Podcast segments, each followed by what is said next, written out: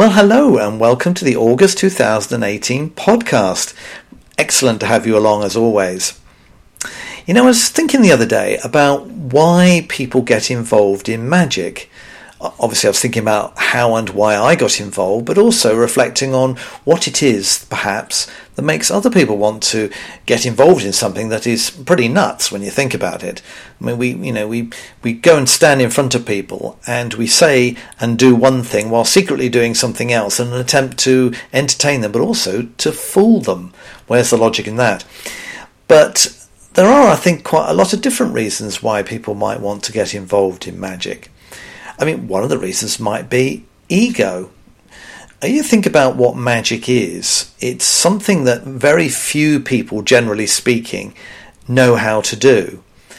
And so, if you're somebody who can show others that you can do it and that you can do it well, it can be a tremendous boost to your ego. It can make you feel very special, a real one off. And I think for some people, um, having other people saying, "Oh, that's amazing," "Oh, that's wonderful," and having that constant ego massage is something that is very important to them. It's important to them to their f- feelings of uh, of being successful and of being um, thought well of by other people. And so that might be one reason why people get involved in magic. Then again, maybe it's to do with money. Uh, you know, people who do magic either professionally or semi professionally obviously are going to earn money doing it. And although for a lot of people it may not be their main job, it will nevertheless perhaps be providing holiday money, pin money, or simply extra money to put back into magic again to go to conventions and, and buy new magic props and so on. And so, as a way of generating some extra income, maybe that's the reason why people get involved in magic. It could be to do with being famous. I mean, you think of how famous some of the top performers around the world are, either amongst magicians or amongst the general public, of course, if they are out entertaining the, the uh, with shows ideally for lay people. So um, there's a tremendous amount of um, fame that can be generated by this again because what we do is unusual. And probably, if you're a good magician and you get your publicity right, it's easy or easier, let's put it that way, perhaps to become quite famous compared to say a singer when there is so much competition and and where there are so many others who are doing the same thing. So it could be because of self-esteem. I think for me, magic was a help with my self-esteem. When I when I was young, I was very very shy as a young kid. Um, wouldn't talk to anybody, didn't really have it, any sort of social skills, interactive skills. I think a lot of people who get into magic are like this because we get to realize that, well, look, if I can take this card trick and I can practice it up, and then I can say, so look, let me show you something, and you show them something, and they go, how on earth did you do that? It, gives you a way of relating to people, but not actually having to have a conversation with them as such, because what you're doing is you're performing something that you have practiced in advance and then you are presenting rather than just a, uh, an obviously free and open conversation. And I think that then does, because your self esteem is improved by that, because people like what they, hopefully what they see, then it does help you to gain more self confidence. And so then in the end, you do become a more rounded human being who can have conversations with people. Then, of course, there are a lot of people, I guess, who get into magic because it's just so much fun. I mean, most of us are, well, not necessarily comedians, but we certainly use a lot of comedy in our magic. And that is fun to present. And people who watch it have a lot of laughs, and they then find you a fun person and that you feed off that you the more that you get that adrenaline rush of making people laugh the more you want to do it and learning magic and performing magic can be just so much fun. So that might be another reason why people get involved. Another reason is because magic's exciting. I mean, it's different, isn't it? I mean, I know we all get our buttons pushed with different things. There are some people who find fly fishing exciting. Personally, it would send me to sleep. But there are a lot of other people who find that very exciting. But magic, in its many facets, whether it's performing or watching or learning or creating, it is a very exciting process. And because it's all part of show business and it's part of of um, entertainment generally, it has an exciting aura about it, and that is very attractive. Of course, it could be that the reason that you are involved in magic is because you kind of always have been. Right from when you were a child, when you first played around with a few tricks from a magic set or a magic book that you were given for Christmas, you've just always done it. It's kind of become who you are. It defines your personality to a certain extent. And so, because you've always done it, you see no reason to stop. All the time you can keep on doing it, you do.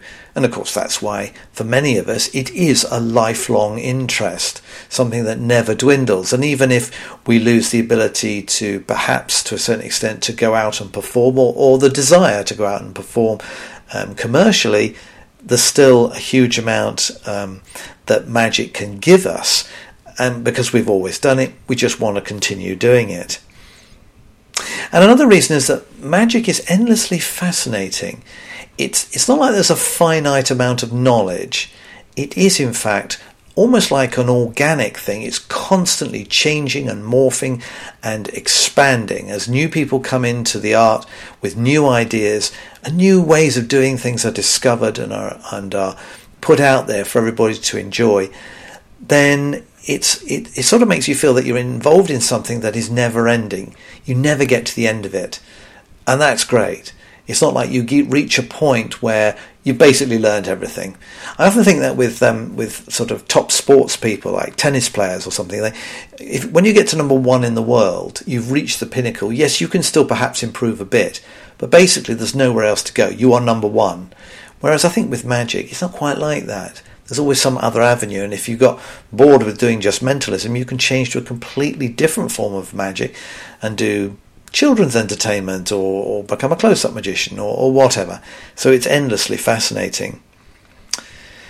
It also, I think, for a lot of people, it creates a friendship group. You, if you join a magic club, um, or you just have a, a series of, of acquaintances that you've gradually put, put together through contact with other magicians, and you suddenly realize that your best friends and the friends you've had for the longest amount of time are often magicians. So that's another reason why people stay in magic because it's something you have a common interest with lots of other people. And there's also, I think, another element of magic. There's a, a technical fascination for some people, how things work. You know, if if you are technically minded, some of the ingenious pieces of apparatus that have been designed over the years are interesting in themselves. Sometimes I'm sure people go to um, say, conventions or lectures on the history of magic, and you're shown automata or various other types of apparatus that are no longer used, but they're technically fascinating. How people have devised these things to achieve certain ends. Um, and that can be very interesting. And it also presents, in many ways, a challenge to us all. The technical side of magic, whether it be sleight of hand or the building of a special prop, that in itself is a reason for getting involved in magic. So it could be that some of these apply to you, maybe lots of them, maybe all of them apply to you. I know some of them have certainly applied to me, and I'm just thankful that magic exists. Because quite frankly, you know, given the amount of uh, fun and excitement and pleasure that I've had out of magic um, over the years, I can't imagine there being anything else out there that would be quite so fulfilling. One of the people in magic who I have a lot of respect and indeed time for is Duncan Trillo. His Magic Week website, which he updates religiously every Saturday morning, every single week, with all of its UK and worldwide news and information, is a, minor miracle. I mean, it's been going nearly 20 years, and it and it's one of those things that in a way has become a fabric probably of a lot of magicians' lives that they routinely will go and look on Magic Week and will enjoy all the information. And in the same way that before Magic Week came along, starting in back in the 1940s, Goodliffe's um, weekly magic magazine Abracadabra provided the same sort of service. Every Saturday morning, there it would be on the doormat, and you'd excitedly open it up and you would read all the latest news. And because it was published every week, it was very up to date. Of course, Magic Week because it's digital, is even easier to update. You can get something that's come in literally moments before you go live with it, and you can add it if you want to. And so it's a tremendous resource, and I'm sure as magicians who use it every week, we, we take it for granted. Well, of course, there there is uh, a cost, if you like, to this. All the information that Duncan provides on his website is free, and he has stated um, on more than one occasion that he intends never to ring fence any of the information and make you pay for it, which is very laudable. But of course, it, it is a business for him, it's very time consuming, and the amount of commitment and the way he has to work his life around it in order to make it constantly updated once a week, every week, that takes money. And obviously, the money comes from the advertisers. But sometimes that isn't quite enough. It's like with any printed magazine, it's the same thing that your advertisers are the lifeblood of your magazine, along with obviously the sales, but the, the advertisers themselves are the ones that really help you to actually function. And it's the same for Duncan with Magic Week he needs advertisers in order to, to function and to have enough money to run the whole enterprise. So it was interesting to see that he's started something called Magic Week Backer. You can become a Magic Week backer. And what he's basically doing, he's saying, look, I'm, I'm not going to charge anybody to, to get the information that I put on Magic Week, but I would like to encourage people, if they would like to, to support Magic Week by either a weekly, a monthly, or a yearly, if you like, voluntary donation. You're actually backing the site. Putting in a little bit of money, doesn't have to be a lot, but just putting in some money to make sure that it can continue exactly as it is. Uh, I think it's a very interesting idea, very interesting premise, and um, and it could be something that um, that others might try. But certainly Duncan's the first to try it because um, there is there are one or two other websites that do similar things. There's there are, I mean, Wikipedia is an example of this. All the information on Wikipedia is free, but once a year, if they know that you've used Wikipedia, you will get an email saying, "Listen, this information it is all free, but can you help us to keep it all going? Just make a contribution of this, this, or this, or any amount that you feel is appropriate." And I find myself doing it because I use Wikipedia. It is very useful to, to have. And it's the same with, with Duncan Trillo's Magic Week. So if you value the information that he gives and that you want to use it, then maybe you could become a Magic Scene backer too. I mean, he's not asked me to talk to you about this, but I, I, I wanted to because I'm hoping that people will feel, do you know what? I would like it to keep going. It is only fair that uh, we help it to exist. And if he's not going to charge, I don't mind making a voluntary contribution. So go to magicweek.co.uk to get more information and um, and also hopefully to become a Magic Week backer. Now I'm a big football fan, soccer that is to our American listeners, and uh, and so when the World Cup came along between June and July of this year, I was excited, and I think I watched a lot of it, and it, it was it was excellent. I thought it was a really good World Cup. But one of the things, the offshoots of a big event such as this, that is really irritating, is the way some companies and advertisers generally try to kind of use the World Cup as a way of getting interest in their product or services. There's nothing wrong with that as such. And obviously, any any sort of business that's directly concerned with issues to do with the World Cup, such as, for instance, online betting agencies and things like that, obviously they're going to talk about the World Cup. It's not so much that. I find car dealerships who suddenly will get their um, ad agency to come up with some half baked um, sort of reference along the lines of World Cup or football generally. And it's really quite tedious. And I don't know whether you find this, but I do. I find this really tedious. And in fact, I think it's counterintuitively negative because it seems to me like lazy advertising. Oh, the World Cup's on. Okay, we'll we'll chuck in a few references and puns on football. Surely you could do better than that, can't you? Because with the frequency, particularly of things like radio adverts, but TV to a certain extent, but certainly on the radio, radio adverts get repeated so often that it grates on you. If you don't like it, it grates on you. And I find personally, it kind of puts me off the company. Well, I'm not doing business with them because that is just irritating. Uh, some people say, well, you know, it doesn't matter what, what, publicity, as long as people remember it, it doesn't matter if it irritates them or not. Well, I don't entirely agree with that. Yes, all right, people might remember that it was irritating and therefore remember the company, but does it make you want to do business with them? Surely that's the final test of all of this. And certainly for me, I found it very tiresome.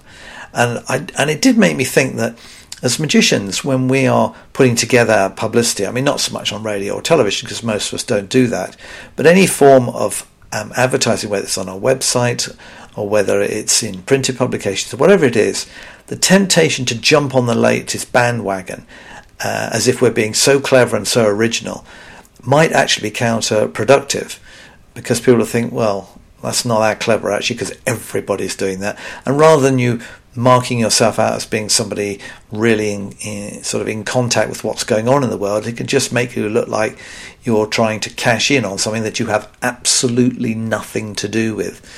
So I think sometimes having a little bit more originality in your publicity um, is not a bad thing.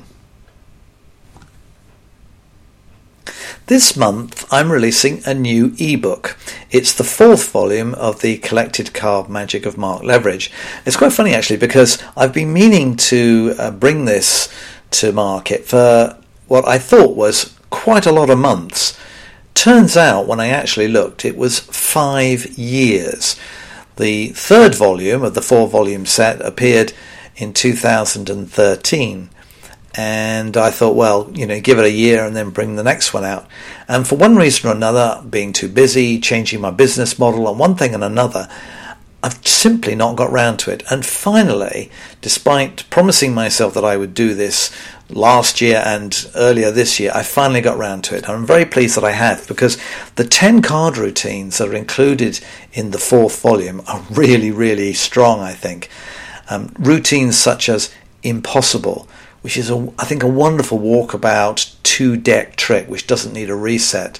Tricks like that, the invisible deck routine, which is one of my classic routines um, that's designed for uh, stand up work.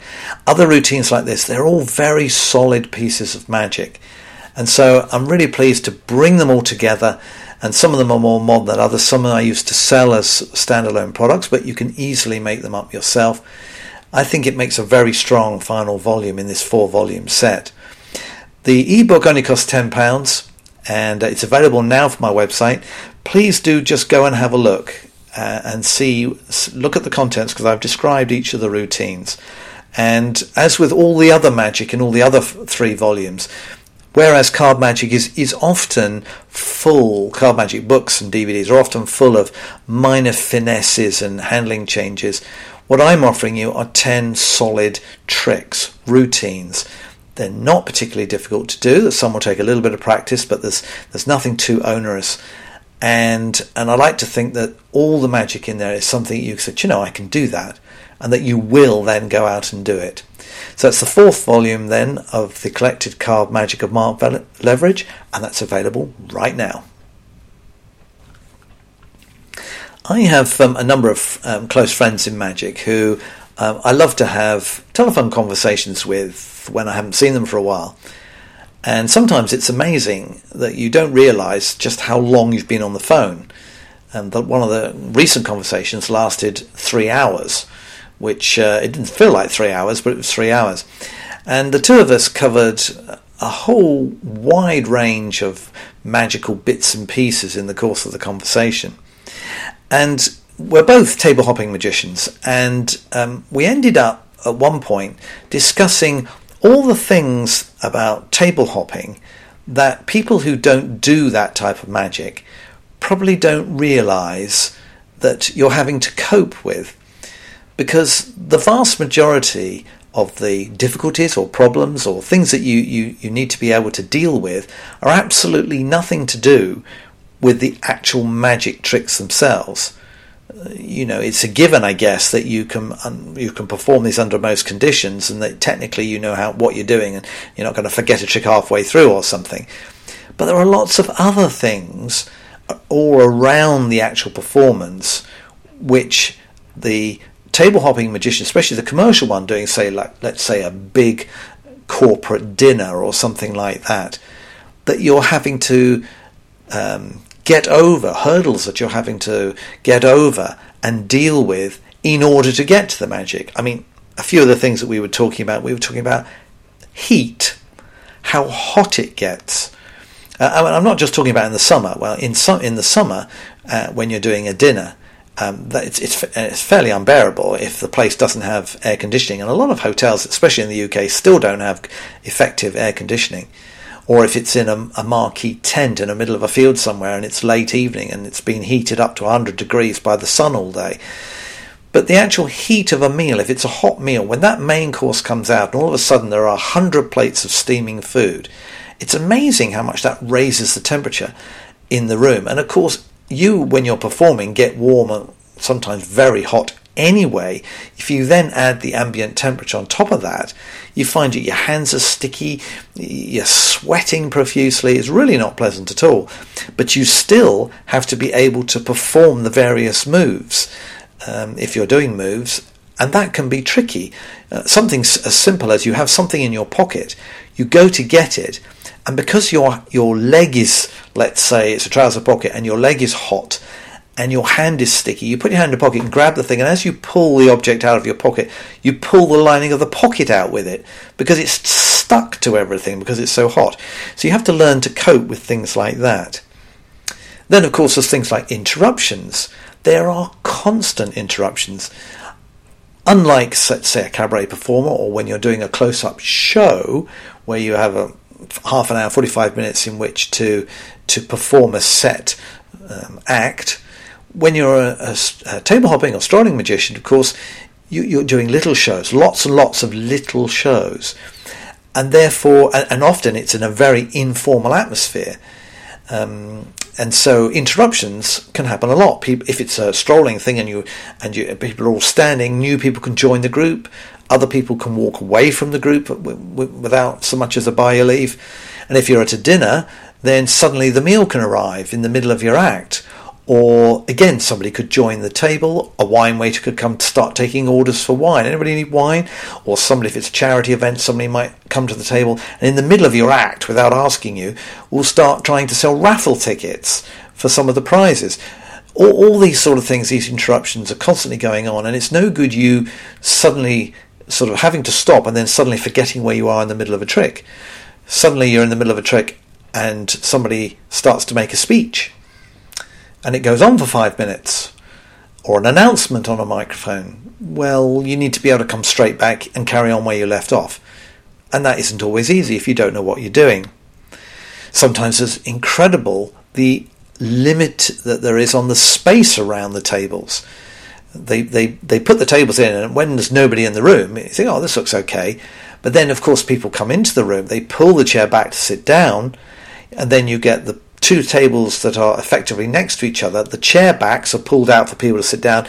There's literally virtually no room between the two chair backs because for the people to be able to sit at the table, they've had to pull them out. So cramped conditions can be a real problem. You can't get to your pockets easily without elbowing somebody in the face, for instance.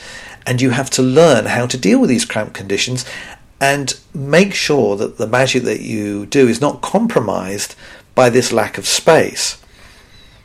Then, of course, you have distracted spectators. Because there's so much at a big dinner going on, there might be, well, things I've already mentioned, such as meals arriving and things like that. But there are other things too. There could be background music going on. It could be somebody from another table suddenly wanders over and they, they don't seem to notice that you're performing at a table. They just barge in and start talking to someone. Oh, John, how are you? And start a conversation. Think, Sorry, excuse me, act on. You know, they don't seem to realise very distracting atmosphere. People are moving about a lot, going out for comfort breaks or to have a cigarette or whatever. It's it, it is very distracting. Then, of course, there's always the, the, the issue about tables being cleared and tables being served out of sequence. I mean, one of the things I've always tried to do is to find out what sequence they're going to order. They're going to go to the tables in, what order they'll go to the tables in, so that if I know they're starting at one end and working in a logical fashion down the room, then I know roughly how long it's going to be before my table is going to be approached by somebody bearing plates of food. But sometimes you, you, you find this out and then you discover that the whole system goes completely to pot and what they've the order they've said they're going to do things, they don't do them in them. You well, hang on a minute. You said you were going to go. Now suddenly they're dotting around all over the place. So you, you have to be able to cope with that. And it's so all, these are the sort of things that are constantly you're having to deal with and rushing in order to, to get through all the tables before the band or the disco starts. You don't want to leave a load of tables unentertained, but on the other hand, you can't really entertain them if a disco is suddenly blasting out and all the lights have gone down. So many elements of all this, and as I say, none of this has got anything to do with the actual technical side of the magic. It's all to do with the extraneous things around the magic because performing strolling magic or, or table hopping magic, it is extremely difficult to do it well. The conditions that you're expected to perform in, of course, are often out of your control. And you have to be very adaptable, I think, in order to not only deal with all of these problems as and when they occur, but to still, on top of that, produce a professional and entertaining performance. I'm not sure why we do it really. Well, I suppose the, the reason we do it is because once you get used to doing it, it's actually quite a lot of fun. Uh, and also, it pays well. But uh, it's certainly something that uh, I think people who haven't done it don't always realise the difficulties that are involved. As the editor and co owner of Magic Scene magazine, I get to see a lot of the latest products that are being released onto the marketplace because obviously we review them in the magazine. And all the products come to me first and I distribute them to the review team. And I am part of that team as well so I will do some of the reviews too. And obviously these days it's probably true to say that there's virtually no product that arrive that arrives that comes with printed instructions anymore everything is either a download downloadable video or PDF or sometimes not even that it's a video that you simply watch but you can't download. And in a way it, this is something that has gradually happened over the last few years as producers of magic tricks realize that well actually producing printed instructions uh, is a costly and time-consuming exercise, and that it's actually easier to make often to make with the availability of technology these days to make a downloadable set of instructions, uh, so you don't have to constantly run off new instructions, or to make um, video. So the customers, whether they like it or not, have had to get used to this, and I, and I have to say that although I I think it's a bit of a shame in one way, I can see the benefits in another and um, and in fact it was based on the fact that I felt that customers now kind of expected to be able to get instant instructions that in, that gave me the confidence to change my entire business over to a digital transference of the information to customers whether it be through ebooks downloadable video downloadable audio um, all these all these various ways of electronically passing the information on to a customer. Well, Mark Magic now is entirely done in that way. There are no physical products at all. So I don't know whether customers, all customers like this, possibly not, because I know a lot of customers used to collect uh, sort of instruction sheets and put them in binders or in folders and refer to them. And you certainly do wonder with um, video that is not downloadable so, in other words, you basically go to um, a, on your browser, you go to a particular place on the web, and you can watch and learn the instructions, but you never actually own it. Um, I think that is is a bit tricky because how do you know that that is always going to be there? You know, if you come back to that trick even in two years' time, but say five, six, seven years' time, how are you going to know that the video is still going to be there? How do you know that company is still going to be there? If you don't own and actually have the download, what are you going to do if you want to look those instructions up again? But in many other ways, of course, it has meant that people can get instant access to instructions. Videos um, are much more prevalent, so people can get better, hopefully get better instruction generally, because some of the old written instructions were really not very good. So I guess it's here to stay, and it's something that we that we all have got used to, and will no doubt continue um, to use as a way of getting instructions for the magic that we buy. Well, that's another podcast done. Thank you ever so much for listening. I hope you found the various uh, sort of topics interesting and worth listening to. And I will look forward, if you're going on holiday this month, have a good time. And I will look forward to uh, being back here for another selection of topics in September. Have a good month. Bye for now.